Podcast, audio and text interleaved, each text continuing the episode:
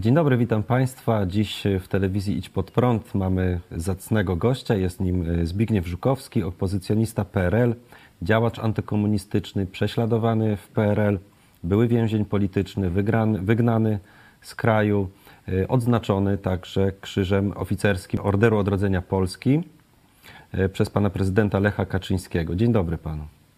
Dzień dobry panu, dzień dobry państwu i wszystkim rodakom. Dziś chciałbym z panem porozmawiać na temat i procesu pastora Pawła Chojeckiego oraz szerzej na temat właśnie wolności słowa, czy wolności, którą, którą mamy, a może nie mamy, a może właśnie jak powinniśmy, powinniśmy do tej, tej kwestii podejść. Pierwszą rzeczą, którą chciałbym troszkę przypomnieć też i naszym widzom, to jest spra sprawa pastora Chojeckiego ciągnie się od roku 2021. W czerwcu zapadł wyrok, nieprawomocny wyrok skazujący, a w zeszłym, pod koniec zeszłego roku ruszyła rozprawa apelacyjna. Rozprawa apelacyjna z października została przełożona, prze, przełożona na styczeń. W styczniu odsłuchaliśmy fragmenty, które oskarżyciele posiłkowi przedstawili, przesłali do sądu i kolejny termin rozprawy jest 13 kwietnia. Chciałbym się pana zapytać, jak pan ocenia tą bieżącą sytuację, jeżeli chodzi o proces pastora Chojeckiego? Odnoszę wrażenie, że sam fakt, że ten proces został odroczony, świadczy o tym, że oni liczą się z tym, że mogą być jakieś powiedzmy złe, złe wizerunkowe sytuacje dla samego rządu i dla samej praworządności w Polsce.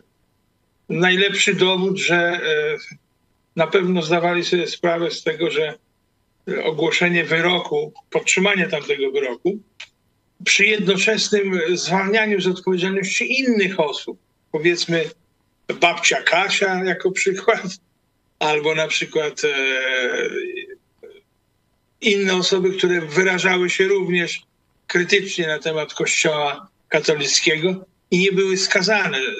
W związku z tym taki wyrok byłby jak gdyby dowodem na to, że są równi i równiejsi.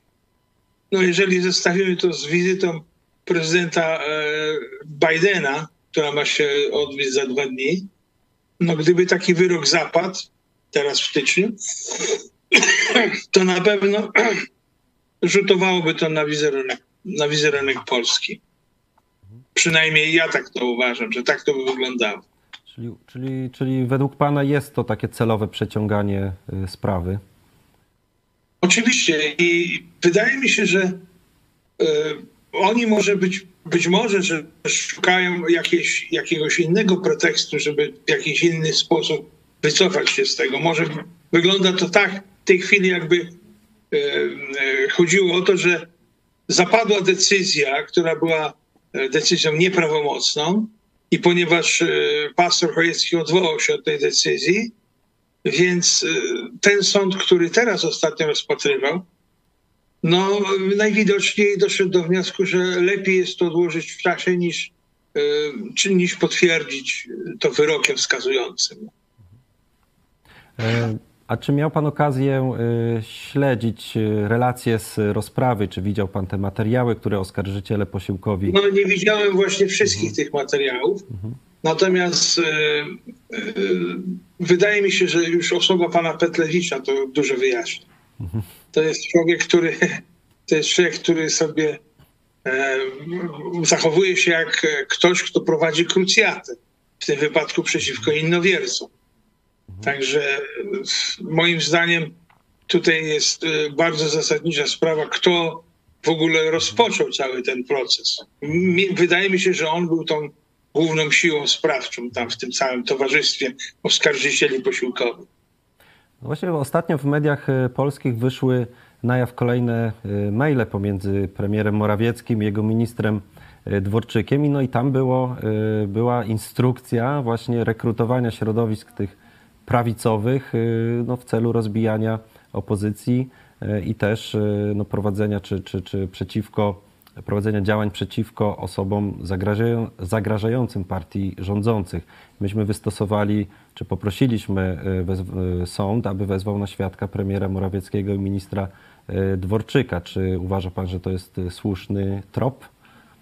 Na pewno jest słuszny, ale wydaje mi się, że jeśli nawet do tego by doszło, to oni będą się starać to umniejszać, znaczenie tych e-maili, a może nawet w ogóle nie zareagują, może y, po, będą się posiłkować wysłaniem jakiegoś listu, w którym stwierdzą, że oni nie są tu stroną i sądy są niezawisłe, więc nie będą wkraczać w, ich, w, w, w kompetencje sądów. I wydaje mi się, że oni nie, nie, to jest raczej niemożliwe, żeby y, zdecydowali się na, na, na, taką, na takie działanie przy otwartej przyłbicy, gdzie fakty są pokazane, były maile, jest, jest taka, a nie inna treść i oni mają teraz przed sobą odpowiadać. To trochę przypomina sytuację z Komorowskim, który też był wzywany przez pana Sumlińskiego na, na, e, na świadka. Tam bodajże jakieś zeznania złożył, ale zostało one utajnione, więc tylko do wiadomości sądu, więc podobnie mogłoby się tutaj też zdarzyć nawet gdyby wystąpili przed sądem w charakterze świadków, to podejrzewam, że państwo jako stacja telewizyjna nie dostalibyście i nawet żadna inna stacja nie dostałaby zezwolenia na, na, na relacjonowanie tego czy nagrywanie.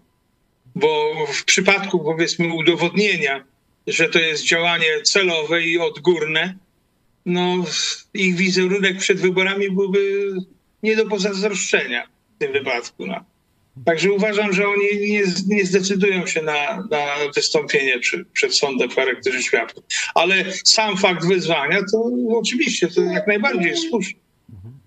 E, powiedział Pan właśnie o tym przeciąganiu sprawy i o tym, że jest to kwestia no, niewygodna wizerunkowo dla rządzącej partii, zwłaszcza w tym momencie i wizyty prezydenta Bidena, ale też e, zapewne tych, tych działań i bliskich relacji właśnie ze Stanami Zjednoczonymi w kontekście E, wojny z Ukrainą.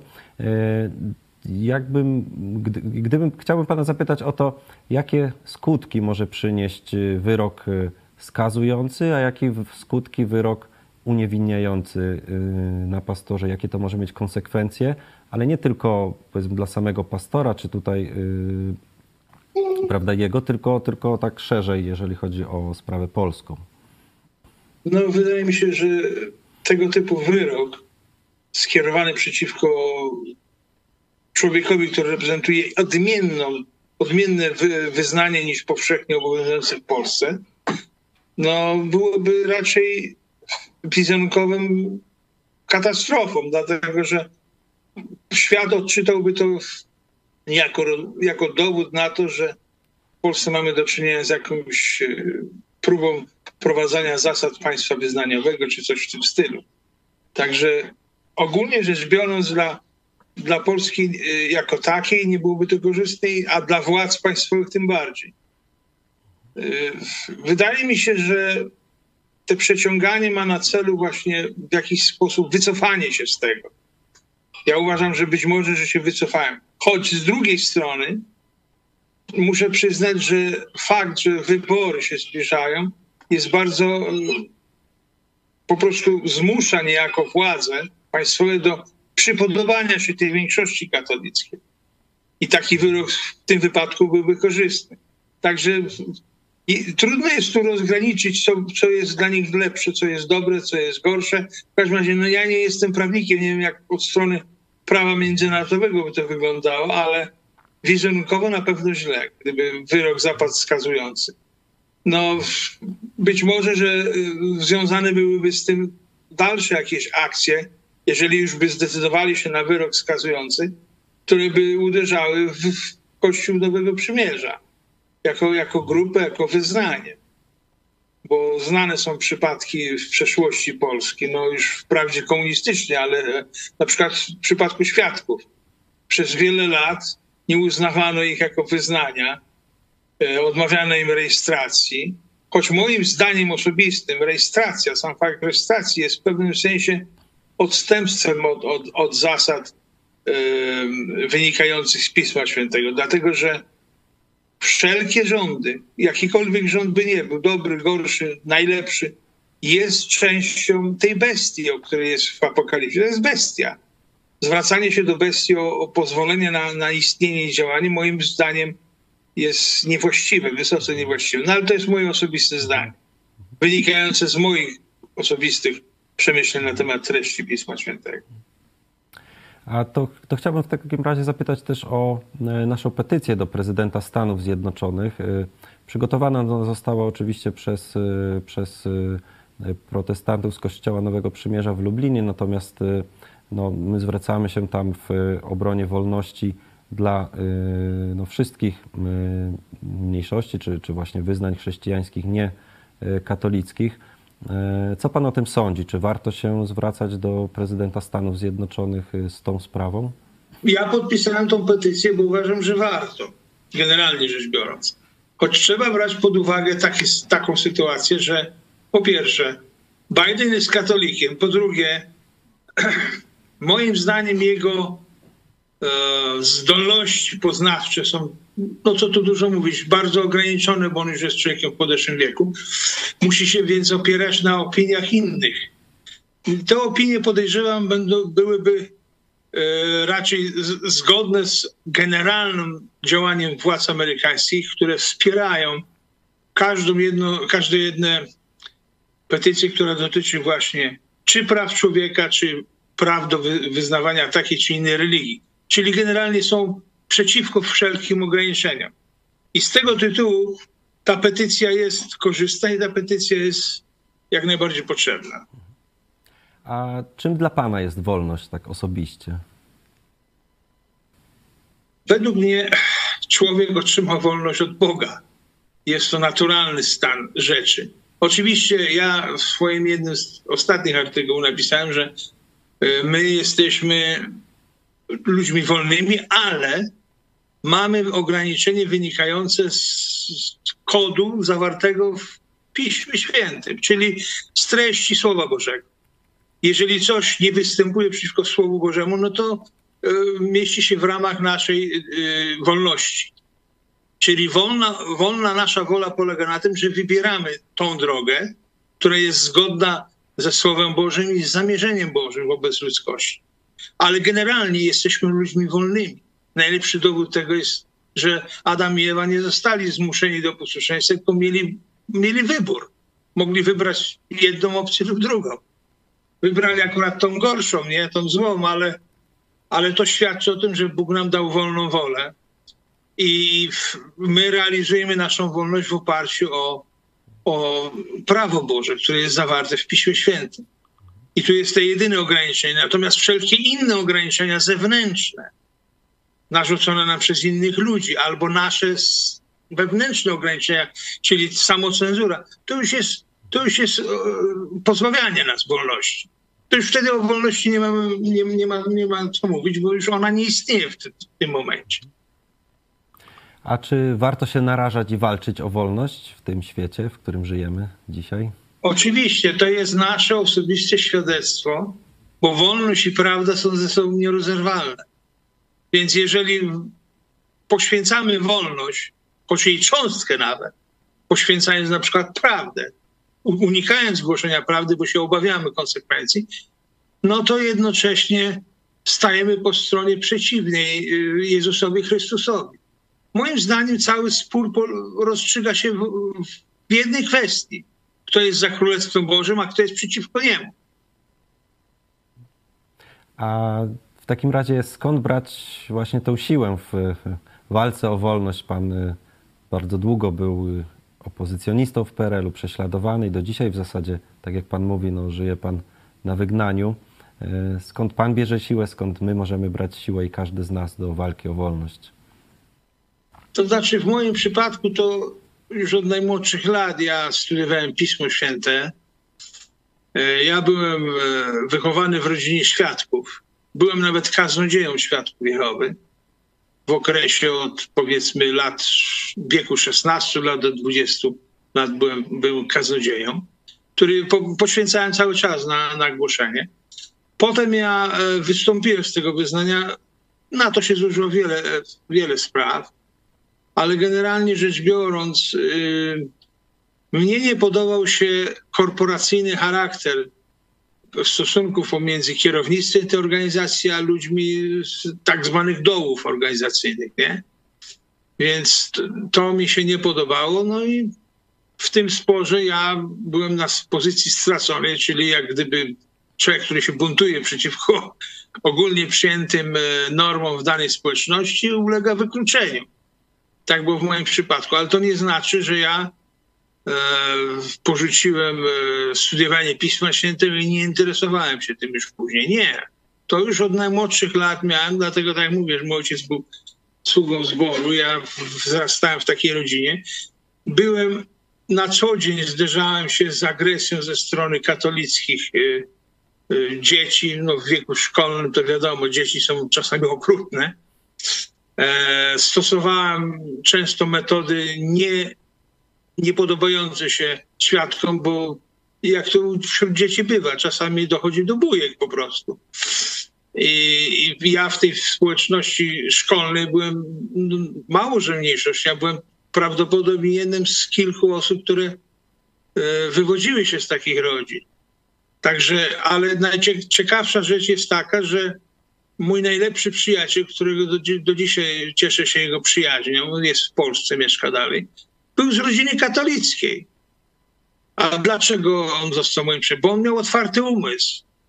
Nasze rozmowy polegały na dyskusjach, a nie na e, wyzywaniu się wzajemnym, czy sporze polegającym na tym, że doprowadzić należy do jakichś fizycznej, fizycznych rozwiązań czy bujek. Także w tym wypadku ja wzrastałem w, w, takim zderzeniu pomiędzy większością katolicką, która w sumie oparta jest na tradycji bardzo płytkiej, e, często fanatycznej, a studium Słowa Bożego. I tu, tutaj to zderzenie to wytwarza całkiem inny obraz świata. No a zaangażowanie moje w, w działalność polityczną wynikało z tego, że moim zdaniem nie można przychodzić obok, obojętnie obok zła, nie reagując na nie, nie, nie próbując go zwalczać czy korygować. No i to się skończyło pobytem w więzieniu, a ostatecznie wygraniem z kraju. Co ciekawe, mnie wygnała władza komunistyczna, konkretnie decyzja podjęta na długo przed wyrokiem zapadłem w sądzie, y, w, w egzekutywie wojewódzkiej w Wałbrzychu PZPR-u i do dnia dzisiejszego na terenie powiatu wałbrzyskiego, gdybym się pojawił, pragnął zamieszkać na stałe, powrócić, to jestem pewien, bo się przekonałem już naocznie, że mi na to nie pozwoli się. Wygonią mnie z powrotem albo mnie zmuszą do wyjazdu. Tak już było. W 1997 roku wróciłem, miałem zamiar zostać i zostałem e, pobity i powiedziano, że następnymi ofiarami będą członkowie mojej rodziny najbliższej. No więc byłem zmuszony do wyjazdu na stałe. Ale mimo wszystko ma pan tą siłę, pan y, pisze blogi, y, cały czas jest, jest aktywny i chce tutaj właśnie działać na rzecz, y, na rzecz wolności. Rozumiem, że pan bierze tą siłę ze Słowa Bożego, tak? I, i, i z Oczywiście, mhm. oczywiście, to jest źródło. Natomiast wszelkie analizy, jakich dokonuje, dokonuje z myślą o tym, jak należy y, traktować y, sytuację zastałą, naszą rzeczywistość, pod kątem Słowa Bożego. Czy coś jest zgodne ze Słowem Bożym, czy nie. Wiadomo, że każdy jeden rząd, który obecnie istnieje na świecie, jest w większym lub większym stopniu lub mniejszym zaangażowany w tworzenie y, królestwa Lucyfera, bo moim zdaniem epogeum tego wszystkiego będzie polegało na tym, że najpierw powstanie 10 ośrodków władzy na świecie nad ludzkością, a potem te 10 ośrodków, symbolicznych 10 królów, opisanych w Daniela i w Apokalipsie, przekaże władzę bezpośrednio antychrystową. I do tego wszystko zmierza. I Kościół katolicki, i inne wielkie religie uczestniczą w tym aktywnie. Y, moim zdaniem to jest bardzo naiwne ze strony tych przywódców, bo im się wydaje, że to pozwoli im przeżyć, przetrwać i odnaleźć się w nowej rzeczywistości. Tymczasem Pismo Święte nie pozostawia nam złudzeń. Tych dziesięciu królów zniszczyć, spustoszy. wielką nierządnicę, czyli ten ogólnoświatowy system religii. I tak to się zakończy. W moim wierszu Prometea, ja tam właśnie ująłem, że, że, że ta wszetecznica, czyli żona e, bestii, ona zostanie zniszczona i spalona, tak jak to w Księdze Objawienia jest o, o, ukazane. A co zrobią ludzie wtedy? No ludzie pozostaną bez jakiejkolwiek nadziei. Bo Ale... przywódcy religijni, oni to są tacy pasterze, jak opisał ich Jezus, że jak uderzy wróg, no to oni się rozpieszczą i zostawią stado na pastwę losu. No tak to będzie wyglądało niestety. Tak, także my, my, zachęcamy oczywiście do, do czytania Biblii, też studiujemy i na naszym kanale znajdziecie wiele, e, wiele programów poświęconych również, e, również księdze e, objawienia, apokalipsie, także zachęcamy, jeżeli chcecie, to też i, i otrzymacie egzemplarz Pisma Świętego za darmo. Ja bardzo Panu dziękuję za, za ten wywiad, dziękuję za poświęcony czas w imieniu swoim i w imieniu naszych widzów, którzy, e, którzy oglądali.